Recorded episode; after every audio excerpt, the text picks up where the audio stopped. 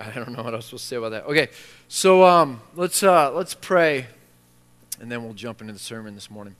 Father, uh, we come before you this morning, and and in one hand, it's um, it's just another Sunday morning for us, getting kids dressed, finding a parking spot. Uh, in another sense, it's something we're doing. It's a discipline we're we're doing we're joining with the Christian community and we're participating in a tradition that goes back thousands of years. There's a sacredness to what we do when we come together as your children, as fellow believers. There's something so deep and mysterious and rich about it. And I pray this morning that you would give us just a sense of that, that we would be anchoring ourselves in deeper into you through this community that you've given us. That it would all tie together, that unity would be felt, that your closeness would be, would be evident to us, and that it would melt away our pride and our vanity and just inflame a greater desire to follow you. And we pray that in Jesus' name. Amen. Um, there's something interesting about religion. And lately, religion uh, is, is getting a bad rap, which is weird for me to say because I've always preached against religion. Um, but I think at this point, religion needs a defender, and religion is getting a bad rap. No matter where I turn, I, I tend to find that religion these days is the whipping boy of of everyone and even Christians or people in different religions, the word religion is the easy thing to pivot off of and say this is something bad or that something we don't want. Now, like I said, there's an aspect to that that's true, but let's look at the definition of religion. Defin- definition of religion is just simply this a set of beliefs concerning the cause, nature, and purpose of the universe especially when considered as the creation of uh, superhuman agency or God. Second definition, a specific fundamental set of beliefs and practices like the Christian religion or the Buddhist religion. The body, third part, the body of persons adhering to a particular set of beliefs. Um, and then lastly, the practice of religious beliefs. There's an idiom, we're familiar with it. I remember when I became a Christian, this is how people used to refer to me, but um, to get religion. So when I became a Christian, all my fraternity brothers were Weitzman went and got religious, you know. And what they meant by that was derogatory in one sense, but also affirming that I, I had gone really extreme in my adherence to God, in my devotion and my piety. And, and so to get religion, to acquire deep conviction about the validity of religious beliefs and practices in and of that, so, uh, in and of itself, the word religion is not bad. It's it's a very neutral concept. It's kind of like the word church. Church, in and of itself, is very descriptive and kind of neutral. Church also gets a bad rap these days. Um, church is kind of I always, I always pick on you know the mom of a junior high kid. You know, um, and, and maybe that's my own fault because when I was a junior higher, my worldview was really weird, you know. But you take your mom for granted when you're a junior high boy, right? By the way, Plato said the most unruly of all animals is the boy, um, which is why I purposely had all girls. so, um, the uh, so church is kind of that thing too that we've begun to take for granted, and we've begun to just kind of make uh, undesirable. You know, one of those words that just hangs around, but you know, you're not, you're not going to get rid of it. So you take the good, but you know, box in and, and leave the bad kind of thing. Here's some um, jokes on church. Every day, people are straying away from the church and going back to God. Isn't that kind of how we hear it these days? So the church is, in some sense, the negative defining principle. The church is only a secular institution in which the half educated speak to the half converted. Um, that maybe what we're doing here is just kind of silly or thin or, or a joke or um, deplorable, depending on who you're talking about. A Sunday school teacher asked the children just before she dismissed them to go to church, and why is it necessary to be quiet in church? And little Annie, uh, little Annie replied, because the people are sleeping. You know? yeah. You know, you don't hear much good about church. Um, in fact, church is used again as this thing we're trying to pivot off of and, and avoid to go and find uh, a true devotion. It's something that almost gets in our way, something that we almost have to shed in order to go find authentic spirituality or, or, or true faith. Now, the interesting thing that I run into with this is that we begin to take this word church and use it in a way that was never used in the New Testament. I can't tell you how many times, especially in Bend, I hear people say, I don't want to get too deep into like one church. I want to be a part of the invisible church, the real church of God. And, and so I don't want to do this silly little thing of getting too into the politics and the, the institution of one church. I'm going to be a part of the church. Have you ever heard that? You might even have used it. If not, I'm, you know, if so, I'm not making fun of you. I'm making fun of your friends. Um, but I mean, nobody's nodding. I mean, are you tracking? I mean, has anybody heard this? Okay. Um, one guy. I mean, seriously. Thank you. we have to do some work here with defining our language. Now, the, the body of Christ is something that was used to talk about this overarching kind of family of God. Okay? If you want to turn to Ephesians 14, we'll, we'll look at an instance of this. I'm sorry, Ephesians 4. Ephesians 4 we see this great passage that Paul writes on the unity of the body of Christ. He's talking about this, this wonderful picture, this wonderful metaphor for those who are in Christ. And in Ephesians chapter 4, we'll just kind of pick it up at the bottom, but he's talking about God giving these gifts, and some are apostles, prophets, etc. And then when we go down, we get in verse 15, rather, speaking the truth in love, chapter 4, verse 15, speaking the truth in love, we are to grow up in every way into Him who is the head, into Christ, from whom the whole body, joined and held together by every joint with which it is equipped, when each part is working properly, makes the body grow so that it builds itself up in love keep your finger there. We're going to go back to this passage quite a few times. But you, you see this picture of Jesus as the head, and the head is symbolic for the authority, what gives direction, what kind of orders and, and, and gives life to the rest of the body. Jesus is the head, and then there's the rest of the body. And this passage is talking very broad about all those who are in Christ. So the Bible talks about the body of Christ in an invisible sense, meaning all those who are in Christ, okay?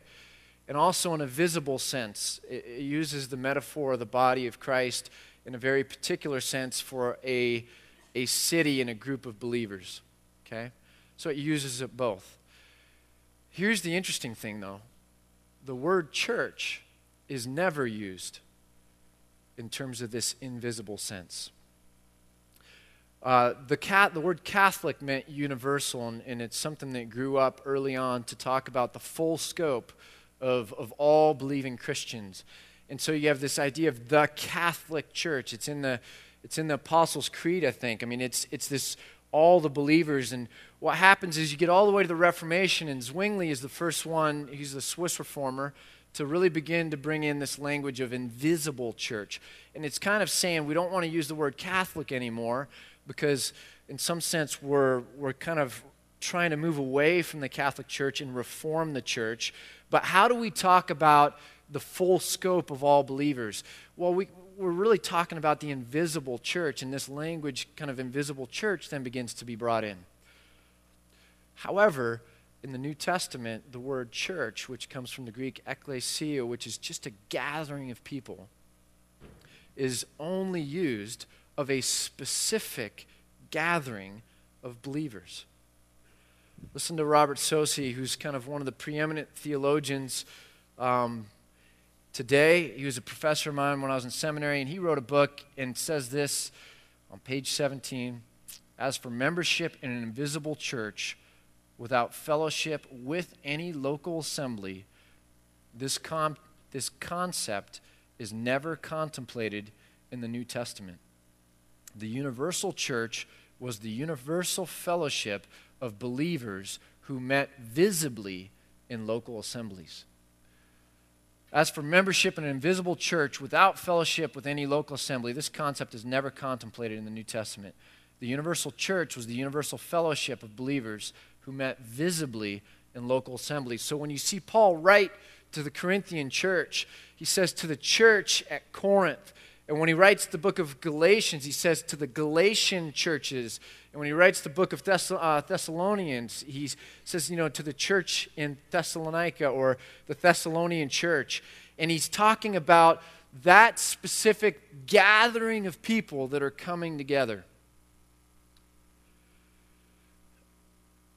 when you're born, you're not you're born into a family and if you're not born into a family there's a word you're an orphan and the idea is with orphans is to then attach them to a family and nobody should remain an orphan. Everyone should be attached somehow to a family and god does not envision spiritual orphans. When we become a part of his family uh, as a child and we're born again in some sense there's no picture in his mind of saying, my, my goal or my dream or the ideal for this person would be for them to be detached and to just kind of ethereally hold my name and by name be a part of this kind of invisible milieu of people. That's not the idea. It's to be attached to a visible representation of God's church or the body of Christ, a visible ecclesia or gathering, a family real people that we can have relationship with. And when we begin to talk bad on the church, we begin to act as if the church is optional. The church is unnecessary. Religion is a word that, that we can almost push off and say does not apply to us, even though we are Christians or adhering to a religion. And we begin to kind of skew language. Why is that important?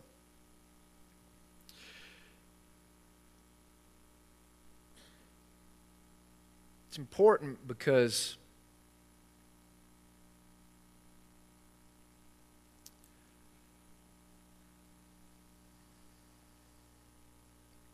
you know, eh, one of the hardest things for me as a dad is is trying to talk about the things that are so obvious but my kids just can't get. You know what I mean? Like the 45 minutes you're going to spend whining about doing the dishes is going to make your life so much more miserable and my life so much more miserable than the five minutes it would take for you to do it, and then the joy that you'd have in your character and in the accomplishment. You know what I'm talking about? Like it's just so there, but you're like, I, I just don't, I just don't know how to, you know, get you to understand this. And I feel like as a pastor, I'm looking at the church in America and I'm looking at Christians and I'm like, oh my gosh, there's something so ridiculously simple here that we're missing, but it's so hard to communicate. And what we're all doing is we're all. How, many of you have seen the bad side of church? Okay? What we've done is made it culturally acceptable that when church has abused you, when I say you, I don't mean you particular, I mean us. You know, when someone has been abused by a church or seen the bad side of church, we've made it culturally acceptable to go, you see, there it is. I knew it. I knew it's, I knew it's bad. I knew it's wrong. I knew it's of man. I knew it was flawed. So now I have the excuse to kind of move on, to set myself free, to liberate my own spirituality, to go to a place where I'm unencumbered by the community and the institution and buildings and pastors and, and, and women's ministry and all that, you know, and I'm now free to become fully in this relationship with God. All the human institution stuff is out of the way. We've made that the cultural idea. Here's what's crazy about that. How many of you have um, experienced bad education or a bad teacher or a bad school? How many of you have experienced a bad restaurant or meal or waiter or waitress?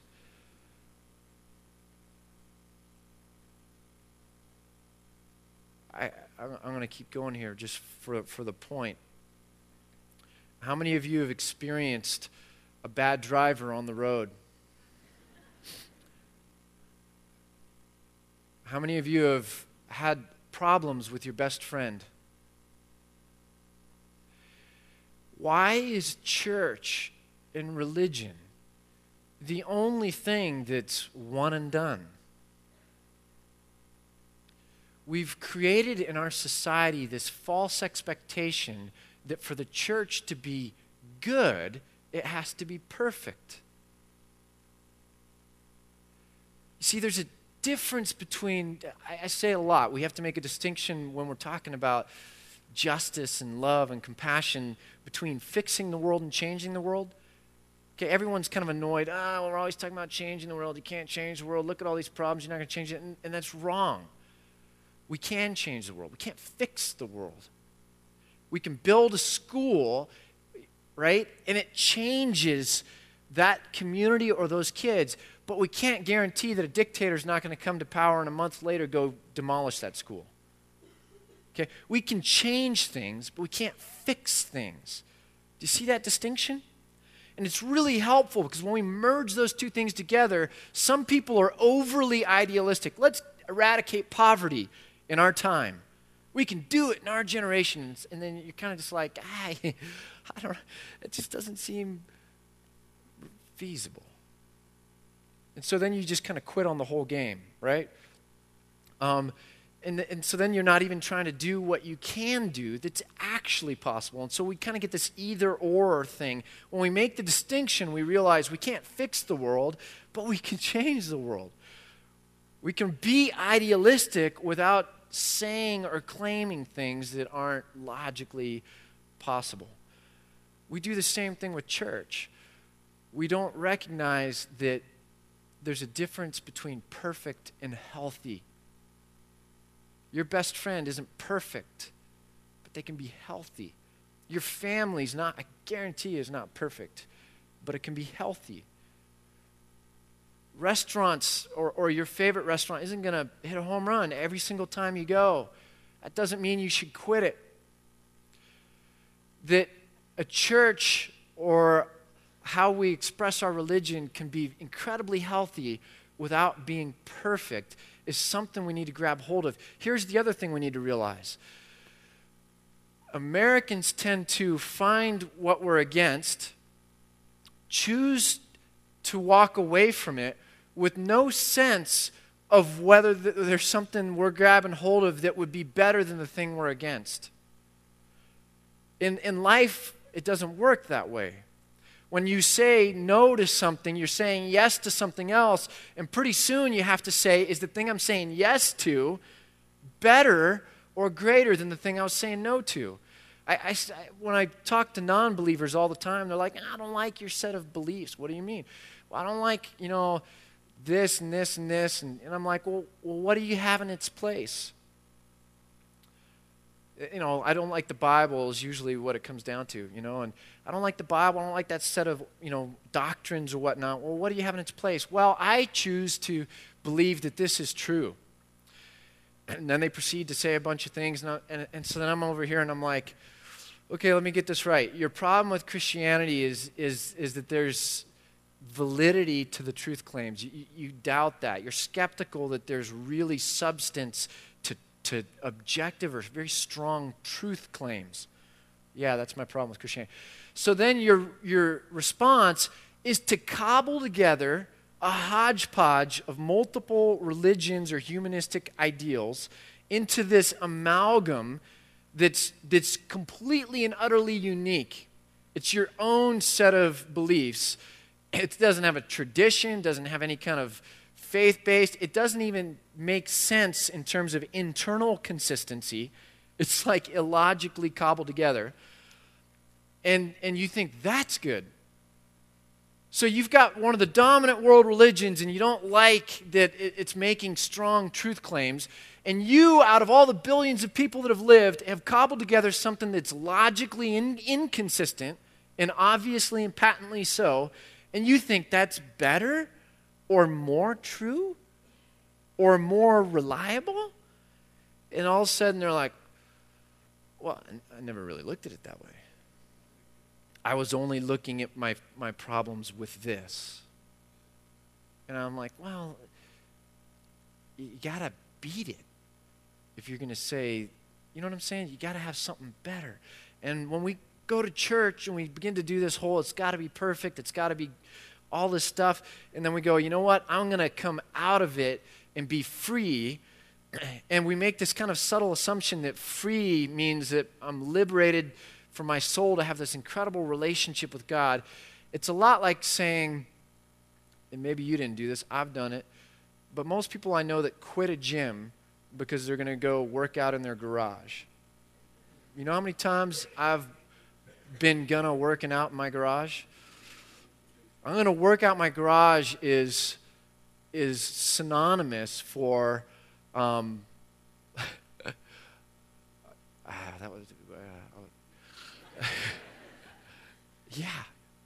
Um, I, I was going to say something that might have offended a lot of people, so I actually do have a filter. The, you know what I'm saying though. You know, it's synonymous for I'm going to go become fat and lazy. You know, maybe one of you have actually done the garage thing, but you can go. This is scientific. You can go to Craigslist and look at like uh, treadmills or what are the ones like this where you do this elliptical. Go look at Craigslist and see how many like new like new is scientific language for I'm one of those people that said I was going to work out in my gym but didn't really do it. That's what like new means. You know, you don't go to Craigslist and see well worn elliptical machine, you know. We, we think that somehow getting away from church creates a better system. And what we're really doing is saying, God, your plan for family and a body of Christ is, is so fraught with problems that I'm going to reject it and alone pull myself up by my own bootstraps, and you and I will skip into the future and, and be, you know, whatever, like rosy Hollywood stuff. And it typically doesn't work that way. And so, religion, the word religion, we're going to come back to that in a minute, has fallen on hard times. Church has fallen on hard times. And this is what Martin Luther said. Listen to this. He says, Anyone who's to find Christ must first find the church. How could anyone know where Christ is and what faith is in him unless he knew where his believers are? Anyone who's, uh, who's to find Christ must first find the church. And how could anyone know where Christ is and what faith is in him unless we, we knew first where his believers are? See, the question with a church that has problems or or, or maybe isn't optimized or as healthy as it should be, is to reform it. The idea is to not leave it, but to realize, like anything else in this world, when, when we reach or find instances of unhealth, that we are speak into that. Try and try and nurture it, try and change it, or try and reform it. Now here's the thing. To reform the church, you first have to care about the church to reform the church, you first have to care about the church. You know, I could have asked when we were going through the whole thing, you know, how many have had bad education? Well, did you quit in the fifth grade or the ninth grade? You know what I'm saying? I could have asked how many of you guys have had bad family holidays. You know, and maybe some of you quit your family at a family holiday. It happens. I almost did once or twice, right? I, had an, I have an older sister older sister and me don't really work well together when you're like a teenager, you know? Um, but if you're going to reform your family, you first have to care about your family. If you're going to reform the church, you first have to care about the church. So when we get into these habits and create these cultural ways of talking where we make light of church and talk about it so flippantly, we engender a lack of concern, or even we create, we strip away all the gravitas to an institution that God created and said will last all the way into eternity. His community of people. And so, if we're going to reform it and begin to make it look more and more like God created it to look, like He wants it to look, because the redeemed people of God are supposed to be able to live together in a certain way that they bring about the principles or the realities of what the kingdom life is supposed to look like, such that it is so dynamic so dynamic that non Christians, people that are far from God and don't understand kingdom principles, would look at it and be so attracted and so drawn to it that they would want to run into that visible community of the church, the people of God, and that in that they would find at work what it's supposed to look like when everything is working the way it's supposed to work when God is in the center, when Christ is the head, and when everyone is taking their direction and working together and building itself up in love, that that would be so dynamic that it would draw people in. You working out with God in your garage. It's not the plan. I talked to, to Dr. Uh, Bach last week. I'm talking at the Justice Conference in a month, and you know, so I, I ran this theological thing by him because I didn't want to stand up in front of a couple thousand people and be like, this means this, and then find out later that it didn't really mean that. And he's a lot smarter than I am. So I said, hey, look, this is what I'm talking about. Just, you know, tell me I'm, tell me I'm, uh, I'm on the right track. He says, not only are you on the right track, but there's a whole second half to that. He says, not only is justice necessary, but the Christian community, the church, is designed to bring about flourishing, shalom, goodness. That this is the community where there's a vital presence of the Holy Spirit bringing about the fruit of the Spirit in our own individual lives and in our inter. Uh, our relationships. I mean, fruit, if you look at the fruit of the Spirit, they're all relational qualities patience and goodness and faithfulness and you know, love and self control. Like these are, these have to do with relationships. And the, and the Holy Spirit is working with us and changing the nature of our relationships. Where forgiveness happens and grace happens and encouragement happens and long suffering happens and disciple and, and the Holy Spirit is working and the idea is that this is bringing about goodness shalom, peace, flourishing. And that that is the picture of what happens when God comes in and is the kind of the dynamic, kind of quickening spirit in the middle of, of something. It, it grows into something dynamic. It's a light that attracts other people. And I'm like, man, it's so funny how we want to fix what's broken or we want to run off and go do the adventurous things, or we want to we want to we want to see all this American, you know, type A. We want to do all the stuff that's there and we can see it and fix it, but we don't realize that in the middle of all this is this opportunity to participate in something beautiful. the church, the family of God, becoming or trying to live out these kingdom principles. It's beautiful. It's not, it's like your family, though. It's like the holidays. It's like your home life. It's not crazy travel to Europe, backpack Europe, exciting. But after five years or 10 years, when it works right, you begin to go, there's nothing more meaningful than that in the world. You know, the real stuff of my family and with my kids isn't the, the backpacking Europe. It's that over 10 years or over 15 years, there's such a health to that family culture. And the relationships are so dynamic and strong, and that the memories are so good and rich and deep. And that the character that we've been able to shape into each other is so real and lasting and and sharp. And you realize that more than the big houses or the fancy cars or the backpacking Europe, that health is really all that really matters. And it's beautiful. And it's why people look at our family and go, wow, you got such a great family. And they look at other families and go, I don't want to be a part of that family. And there's something beautiful we can do as a visible church in this town. And we're never going to get there if the word church, the word church is sticky, ugly, thin, common. Second thing is this if we get the head wrong, we get the body wrong. I realized this last week when I was listening to something Dr. Bach was saying. If we get the head wrong, we get the body wrong. Go back to Ephesians 4.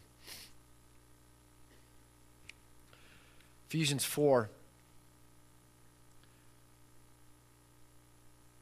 Again, verse 15. Rather, speaking the truth in love, we are to grow up in every way into Him who is the head, into Christ, from whom the whole body, joined and held together by every joint with which it is equipped, when every part is working properly, makes the body grow so that it builds itself up in love. If we get the head wrong, we get the body wrong. You see, the thing that's at the center of Antioch, it's our number one commitment. It's that we're Christ centered. It's our number one commitment at Antioch. Christ is in the center of this thing. And if that doesn't mean much, it's not going to have much of a gravitational pull to the stuff on the edges. If all of us gathered here don't really care much about the center. We're not really committed much to the center. We're not really sold out to what's in the center. We haven't really died to self so that we can live for Christ. If that's not dynamic, it's not going to have much of a pull on the edge. And if there's not much of a pull on the edges, then the parts are going to be really spread out and not really fitted together. And if the parts are spread out and not really fitted together, you don't have much of a body saw this documentary um, a ways back called The Grizzly Man. Anybody see that? This dude goes to Alaska. I don't recommend it. It didn't turn out well for him. But he went to Alaska because people weren't really loving the grizzly bears enough. And he needed to go love the grizzly bears. we got a new puppy recently, like a couple weeks ago. And this puppy's cute and it's harmless. And I think this dude thought grizzly bears were, were the same. You know, um, so he went and he was like three summers or four summers. He went and thought he was the protector of the grizzly bears, and he was like one of them. You know what I mean? Um, but he got ate by one of the grizzly bears. And so they come and they shot the grizzly bear that ate him. And, and then I remember watching the documentary, and there's this helicopter pilot, you know, with the hangar in the background being interviewed, and, and he's like, you know, we they brought the grizzly bear back here, you know, and flew it in, and they cut the grizzly bear open, and he was all in there. They took out all the body parts were there, and we put them in some sacks over here, and, and I remember being grossed out, and then all of a sudden, I was, and he was talking about all the body parts and all there, and it's, and all of a sudden I realized something really interesting. you can have all the body parts together in one place, and doesn't make a body. Okay? This analogy makes a lot of sense to me. okay? If we don't understand the gospel, if we're not willing to, I mean, seriously, die to self so that we can live with Christ. That our, our driving question every day is Christ. Where would you? This is the question I ask every day. Talk to my wife. I want to be at the right place at the right time. I will do anything. You just tell me the right place at the right time. I'll make my wife mad at me. I'll offend my staff. I'll take a risk that I don't even know whether it's wise or foolish. I will do anything. You just tell me, Lord, where's the right place? Where's the right time? Um, I don't say I get it right, but I, I don't care. I don't care about the cost. I just want to be trying to always be at the right place at the right time.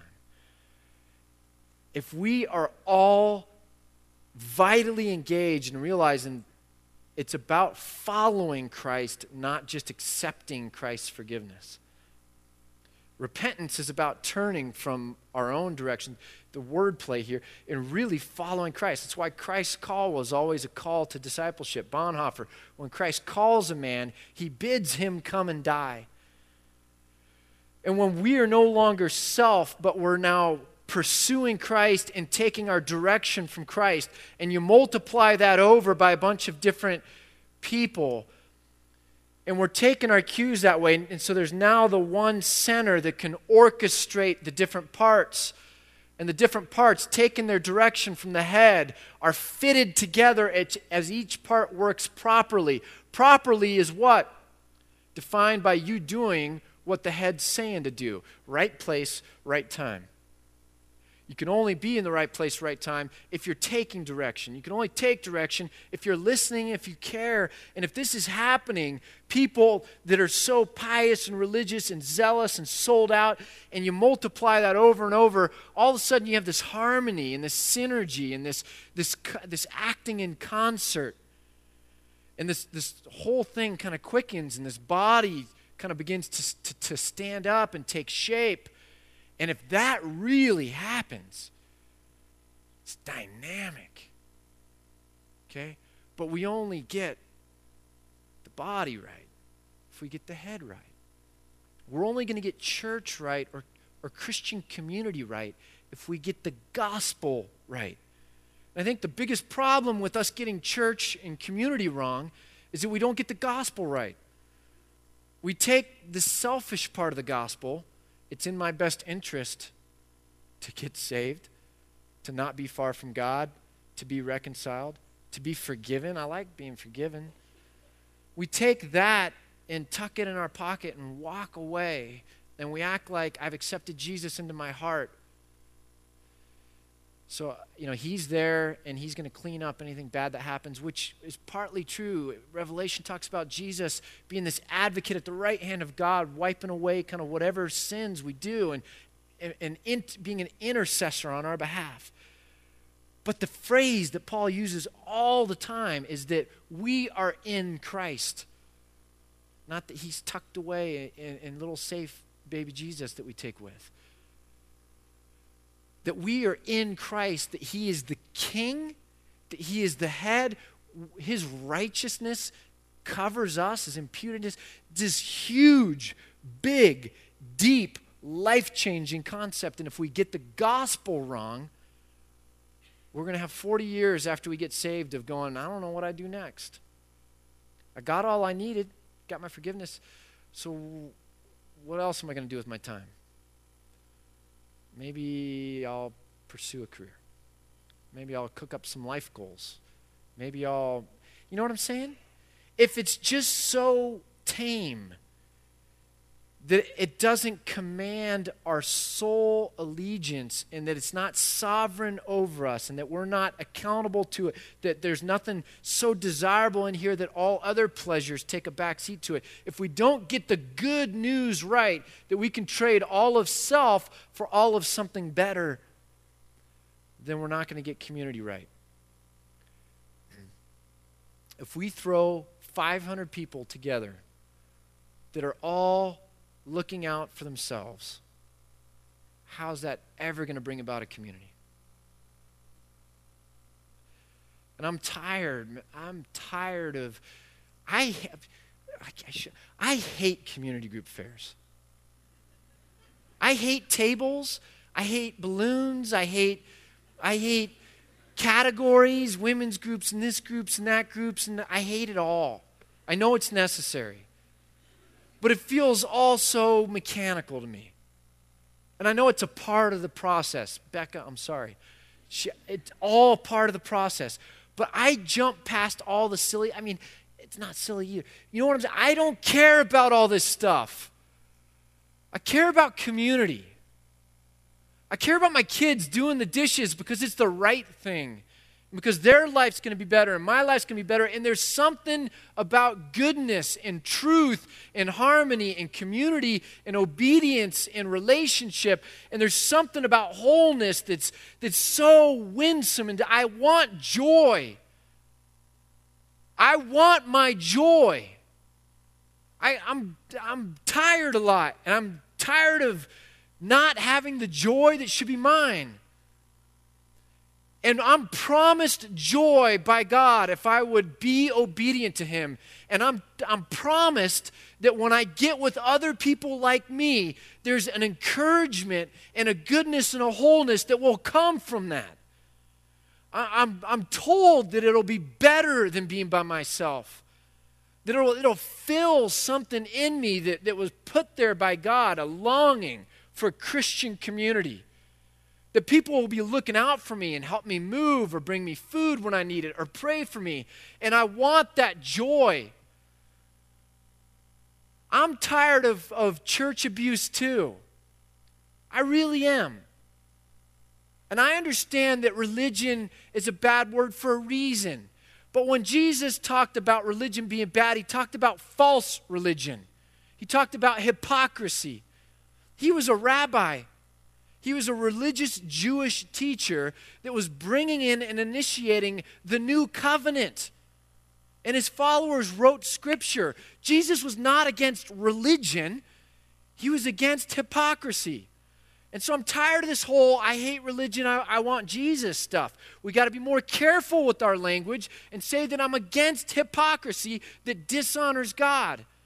I'm against false religion. But what I really want is the real thing. And it's going to involve community. And it's going to involve disciplines because community, frankly, is a discipline. That's why our value at Antioch is intentional community because it's not going to happen to you.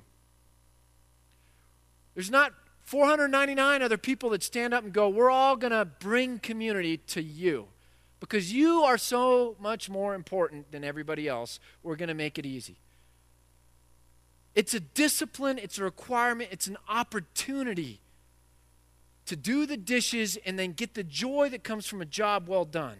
And if we don't care about Christ, we're not going to care about the church. And if we don't care about the church, we're not going to care enough to reform the church and try and make it the healthiest that we can.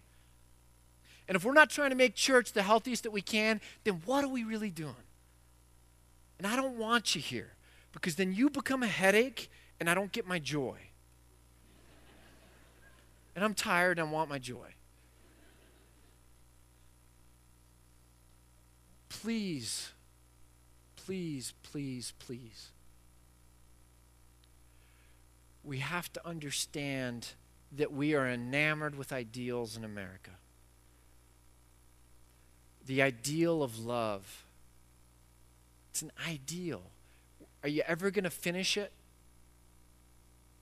Not unless you die for someone else that's a, an instance of love, and it's, and it's also a finish line, all in the same time.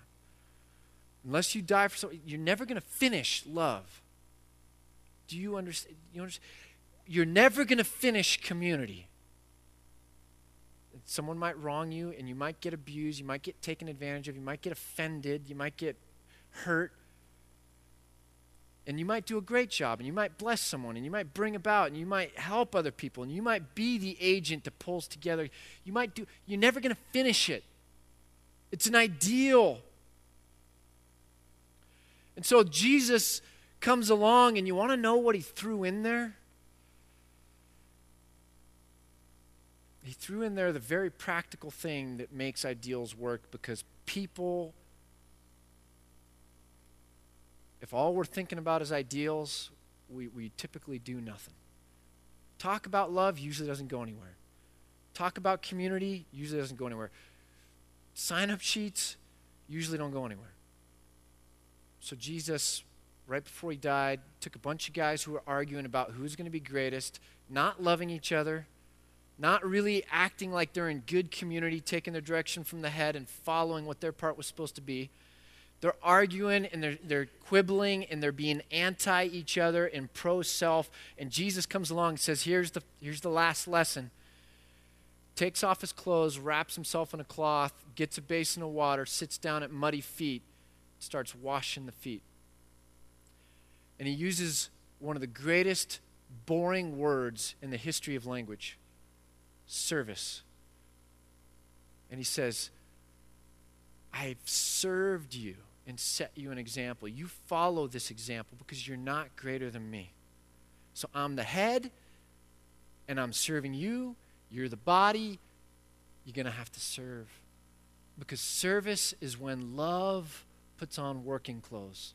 And service is when community begins to knit itself together as each part is doing its what? Its work. So Ephesians 4 talks about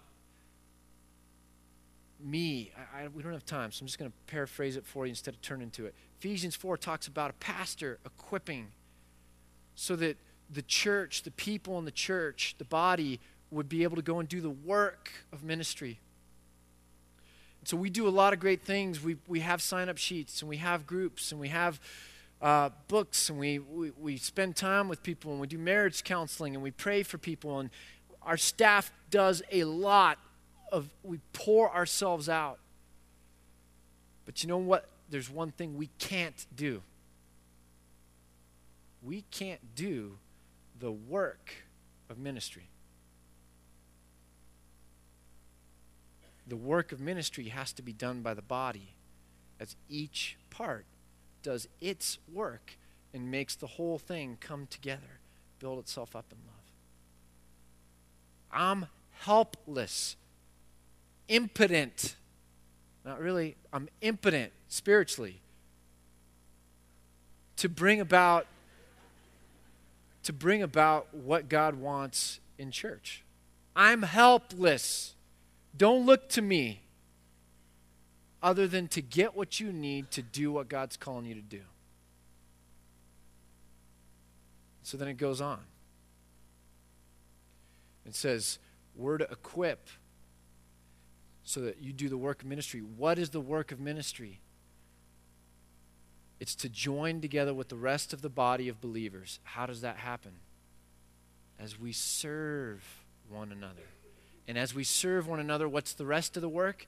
It's to then be able to go out as a collective body working in harmony into the world to make a difference, to change the world, to be on mission, to be witnesses. So, my, my body parts, there's an interdependence, but my arm didn't just get created this way for the sake of my body, but for a function outside my body. There is a necessary interdependence, you to you and you to those back there, the front seat people to the back seat people, whatever. There's, there's a necessary interdependence. And that interdependence creates the opportunity for you to do what you are called to do, which also is a mission outside the church. So we say at Antioch, everyone should have a ministry in the church and a mission in the world. Do you see where that comes from? A ministry in the church, the interdependence, the working together, each part doing its it's called upon, it's it's designed, its necessary function, and then because of that, having a mission in the world. See, I dreamed of a church when we started where every church I've ever been at was dead to the point where the real movers and shakers or high capacity people, the men and the women that can change the world, that are zealous, that are passionate, artists and leaders and entrepreneurs, they didn't want to come to church. Because church had such a low ceiling of what was possible or what they were even trying to do. There's, there, it was just kind of routine, functional religion. And so all these amazing, gifted people would look at church and go, That's what I do on Sunday. But then I'm going to start a business or I'm going to join a business or I'm going to go find something else where I can change the world. So all the best people went to the business world and nobody stayed for the church. Have you ever, you know what I'm talking about? That just, that just drives me crazy. And I, I was like, man, we got to have a church where we're dreaming big enough dreams, where the people that dream big dreams will come to the church and realize, as part of the church, they're going to change the world. That we, as the people of, of God, can come together in such an amazing, vital way that we're going to impact not only each other, not only this community in Bend, but we're going to make a difference in the world by being the church. And that we don't have to somehow leave and go to some business or some nonprofit or somewhere else. We're the church, the visible people of God in this location. I, I, hunger for that. So when we're talking about intentional community day, it's got to be about more than just sign up sheets and balloons. It's got to be about signing up for, for community.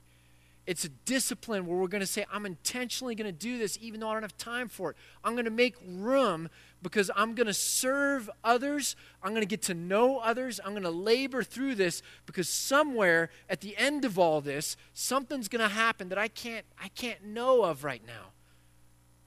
But it's God's plan. And I'm going to trust it.